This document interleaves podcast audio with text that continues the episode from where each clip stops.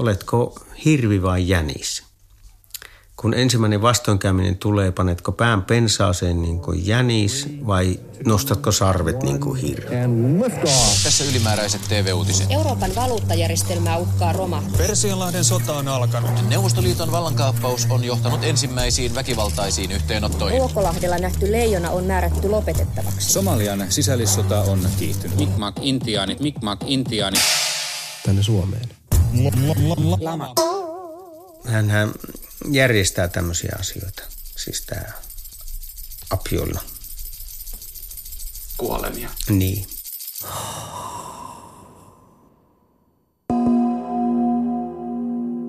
Kittilän leirissä toista vuotta asuva Iriadamant-yhteisö tuottaa harmaita hiuksia viranomaisille. He elävät siellä täysin salaperäistä elämää, eli tämä on erittäin suuri kysymysmerkki meille kaikille viranomaisille. I think it's a lot of question of communication, of relationship. It's sure that we are very original and uh, the rumors are very easy to create. But when people are coming to see facts and to take the time to go deeper, I think we find a common language. Minusta on aika uhkarohkeita ja suuren vastuun ottamista, että voi jättää sata ihmistä tuonne erämaahan oman onnensa nojaan. Nimismies on siis epäillyt, ettei leiri selviä talven yli. Leiriläiset ovat tästä pelosta hämmästyneitä. Yksi metsässä vietetty talvihan on jo takana päin. It's sure that uh, last winter was, I can say mild, even if we have at uh, minus 30, 37, but uh, we have had no preparation for that. No, we have had one year to prepare the, the, the next winter, and I think there is no problem. The problem and uh, maybe the resistance is mostly psychological resistance. Varmasti oli hyvinkin paljon tietämättömyyttä, että mitä, mitkä tässä on, niin kuin mitä tämä kaikki tarkoittaa. Ja niilläkin, jotka antoi sieltä leiristä tietoa, niin ei ehkä tienneet kaikkia kerrottiin, mitä oli sovittu kertoa tässä. Että kerrotaanpa nyt näin, että ollaan mikmakkeja. Vaikka se tarkoitti, että ollaan mikmakkien niin kuin elämäntapaa otettu tähän. Ja just näistä käännösongelmista ja muusta, niin se tiedote varmaan meni, että siinä oli tämmöisiä niin kuin tietovirheitä, että suomalainen niin katsoi, että no A on A ja B B, niin se sitten sisälsi näitä asioita, että lehdistö otti sieltä vastaan heti että mitähän valeintianeja nämä nyt on. Mitä se Damant oikein siis tarkoitti? Tarkoittaako se irokeesia? Se oli ihan elämäyliopiston omaa projektia koko tämä homma. Ja ollut jo monia monia vuosia. Ja Erkki Pullianen oli vaan todella kiinnostunut tästä aiheesta, mutta hän sitten lukeutui sitä irti, kun tuntui, että mennään semmoiselle alueelle, missä sitä ei voi tehdä on liian pohjoisessa. Ja rouva ei tykännyt, että intiaaneista pulliainen on mitenkään intianen kanssa tekemisissä, koska lehdistössä kirjoitettiin näistä kumisaappaista ja tämmöistä kaikesta, että siinä on niin loputon suo tätä negatiivista palautetta. Erkki Pulliainen, kun oli luketunut siitä irti, niin yliopisto ei oikein tahtonut, sieltä löytynyt innostusta asiaa ollenkaan.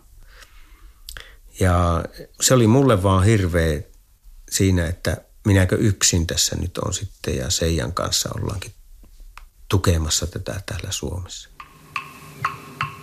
Alun perin tutkijana Suomeen kutsuttu yhteisö katsoo tulensa huonosti kohdelluksi ja välttelee nyt julkisuutta. Leiriläiset sanovat, että heitä on kielletty kertomasta lehdistölle mitään. Pohdittavana on tällä hetkellä leiriläisten karkoitus. Polar Trio halusi, että me oltaisiin jääty sinne leiriin. Ja siitä syystä oltiin laatimassa tämmöinen sopimus. Siinä vaiheessa, kun he tulivat ja esittivät sen konseptinsa, niin se oli niin mielenkiintoinen kortti, että sitä ei voinut olla katsomatta.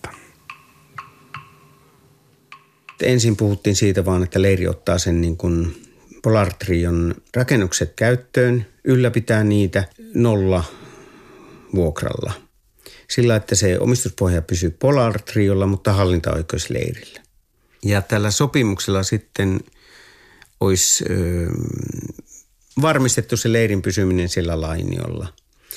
Ja myöskin näiden hankkeiden liikkeelle lähtö. Ensimmäisessä sopimusvaiheessa oli jotain pientä hiomista. Polarkirjohalusta hiotampa tuo. No toinen sopimus sitten tehtiin Apion halusta tehdä vähän tiukempi sopimus, että kun ei tätä ensimmäistä hyväksytty, siihen pantiin vähän lisää. No sitäkään jostain hyvin pienestä syystä ei hyväksytty. Kolmas kerta sitten tuota, olikin aika raju. Silloin kun mä käänsin sen suomeksi, niin mä protestoin monta kertaa, että miten me voidaan noin sanoa ja tehdä noin rankkoja esityksiä, niin siinä vaan sanottiin näin, että joo, ei tämä maailma oota tätä, tämä maapallo tätä, että meillä on kymmenen vuotta aikaa, että maapallo suurin piirtein lähtee käsistä, että täällä ei pystytä enää asumaan. Ja jos nyt jatkataan tätä venkottelua sillä, että aina vaan uutta ja uutta, niin se uusi sopimus on vähän tiukempi. Että juna kun menee, niin siihen on vaikeampi hypätä silloin, kun se on mennyt jo vähän pitemmälle. No minä menin tämän sopimuksen kanssa sinne neuvottelemaan. Mä heti sen sanoin että tämä on viimeinen sopimus tästä, että kun neljättä vaihetta enää tulee. No omistajat hyväksyivät sen sopimuksen, että kyllä me tämä allekirjoitetaan – meille tehtiin tämmöisiä sopimusehdotuksia päällikön toimesta, jolla me olisimme niin kuin hallinnollisen ja taloudellisen vallan tältä lainiolta luovuttaneet hänen ohjailtavaksi. No mä halusin varmistaa tältä rouvalta, että onko nyt sopimus selvä, että tämä on puhdas vegaaninen koko alue. Tänne ei voi tuoda lihaa, mitä myydään sitten asiakkaille. No rouva sitten sanoi, että no hän on tota miettinyt, että kyllähän nyt ainakin haluaa sen pitää, että hän sitä poroa tältä tiskialta voi myydä. Niin sitten Keijo Kurtakko ei esimerkiksi voinut siinä vaiheessa rouvallensa sanoa, että olepas nyt vähän hiljempaa, että tehdään tämä sopimus alle, vaan sanoi, että no kyllä se tuo rouvan mielipide pitää ottaa tässä huomioon. Ja ne oli ne sanat, että sen jälkeen mä sanoin, että nyt tämä neuvottelu taisi päättyä sitten tähän, että näin siinä kävi. Pienestä oli kiinni. Alun perin leirin tukijana ollut Helsingin yliopisto sanoutui irti hankkeesta jo alkukesästä, kun leirin tutkimustyö näytti enemmän kuin kyseenalaiselta. Maansa leirin käyttöön luovuttanut Polatrio Oy katsoi samalla maankäyttösopimuksen rauenneen. Se olisi ollut askel niin tuntemattomaan tulevaisuuteen, että minä en hirvinnyt sinne astua.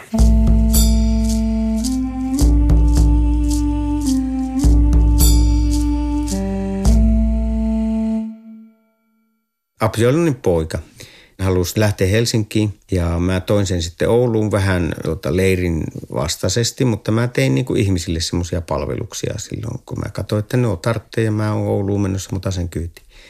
No juna lähti vasta joskus kahdeksalta ja me oltiin ennen kuutta perillä, niin mä ajattelin, että mennäänpä syömään kunnon hotelliaamiainen.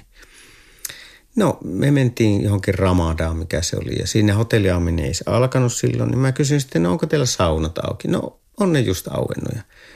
Siellä oli porealtaat. Me maattiin sen näkin kanssa sen leirin jälkeen savusena, hikisenä, likasena sillä ihanassa porealtaassa. Niin silloin se alkaa mulle sitten aukeamaan siinä vähän ja sanoo, että kuule, että hän nyt antaa sun ystävän neuvo, että piepä omasta taloudesta kiinni – ja sitten, että jos haluat siksi elnuksi leirin varsinaksi jäseneksi, niin sen teltaoven takana voi olla sitten vähän yllätys. Että hän ei oikein niin kuin suosittele sitä.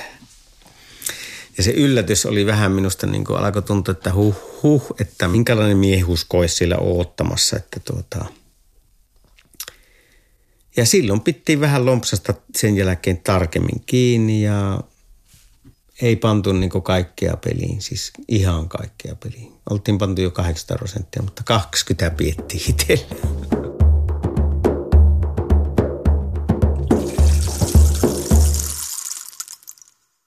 Siellä jaettiin tämmöisiä barkkeja. Barkki, se oli niin kuin tämmöinen kaarnapala, niin se saattoi olla paperista tehty taitettu lappu – joka sitten oli tietyllä tavalla taiteltu ja se ei tarvinnut kirjekuorta, koska se oli taiteltu niin fiksusti, että se peitti itse itsensä ja pysyi näin koossa ja siihen pantiin sitten henkilön nimi. Ja joku välitti sitten näitä muille ja minä sain semmoisen yhden barkin ja se oli sitten tämmöinen sisältö suurin piirtein, että I appreciate you and I love, love you and sitten siellä oli se puumerkki sään Apjolnon. Että ilmeisesti hänellä oli mulle jonkinlaisia tunteita, mutta mä, mä silloin käsitin, että nämä tunteet on tämmöisiä niin ylimaallisia, veljellisiä, isällisiä tunteita. Mutta saatto olla, että jos mä olisin sen teltta ove aukassu, niin olisi voinut olla jotain muutakin veljellistä vastassa siellä.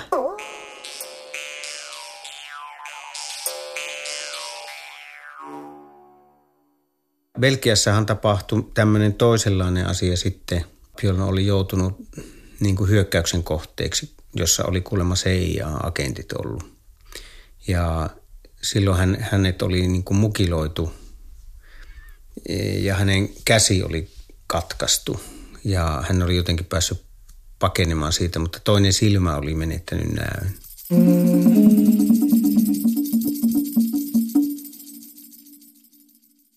Sehän saattoi ikkunaan kilikuttaa sen kolme kertaa ja sanoa, että nyt viidessä minuutissa pitää lähteä. Ja silloin mä hyppäsin housuihin ja lähdettiin Toyotalla puskea aika lujaa vauhtia milloin mitäkin pakoon siinä lehtiä tai seijaata tai salaampuja tai jotain kuitenkin. Ja lumi pöllysi ja Toyota meni niin kuin kylkimyyryä.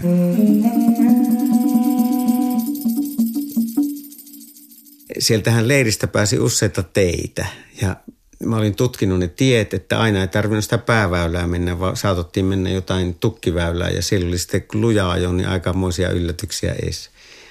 Mutta aina selvittiin ja Apino selvästi tykkäsi mun rallitavoista, että suomalaiset on kovia rallikuskeja ja pääsee lujaa jonnekin. Ja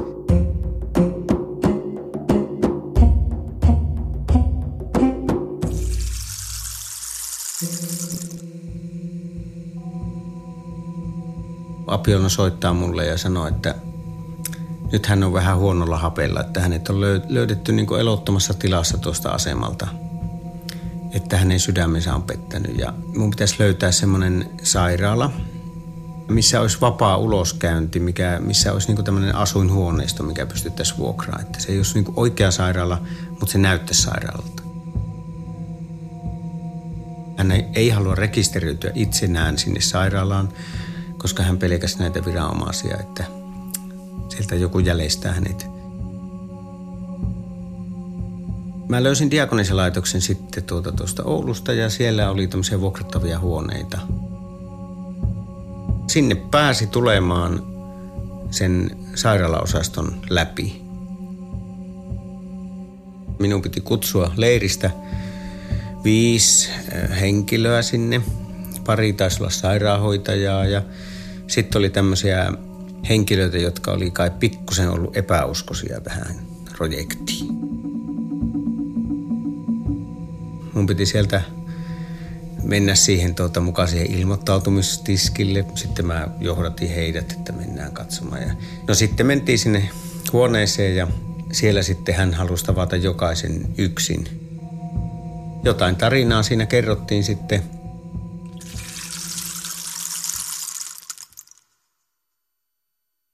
Ja sitten kun tämä oli tämä ruljanssi ohi, niin minun piti saattaa taas se sairaalaosaston läpi ja sitten – lähettää takaisin leiriin. Ja sitten hajin sen kaverin sieltä ja vein sinne kivikukkoon, missä mä olin vuokrannut sen kivikukon ja siellä se sitten asusteli pari päivää ja sitten lähdettiin leiriin takaisin. Ehkä hän niin kuin sai jotain syyllisyyttä tuntemaan nämä ihmiset. Kai ne oli tehnyt jotain, että tämä suojakenttä oli niin kuin romahtanut ja sitten hänelle tapahtui jotakin. Ja siinä oli varmaan tämmöisiä, joka koki niin kuin pistoa sydämessä. Ihmiset pelkäsi sitä, että tämä korkea-arvoinen ihminen sitten kuolisi, että isot asiat jää kesken.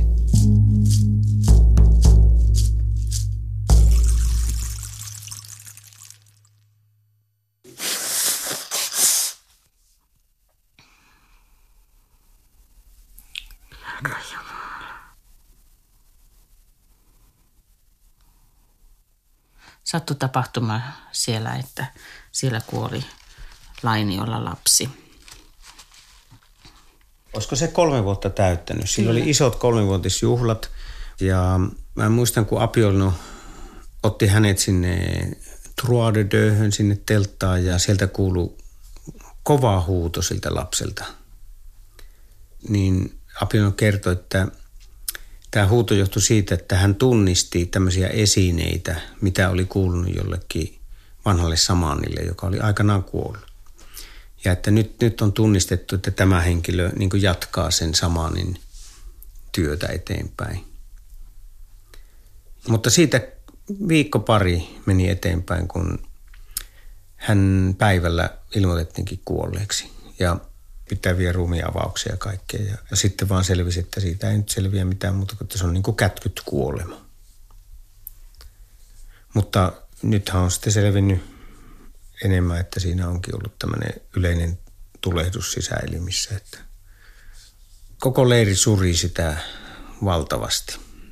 Se oli meidän Marian hyvä ystävä, jonka kanssa hän leikki päivittäin ja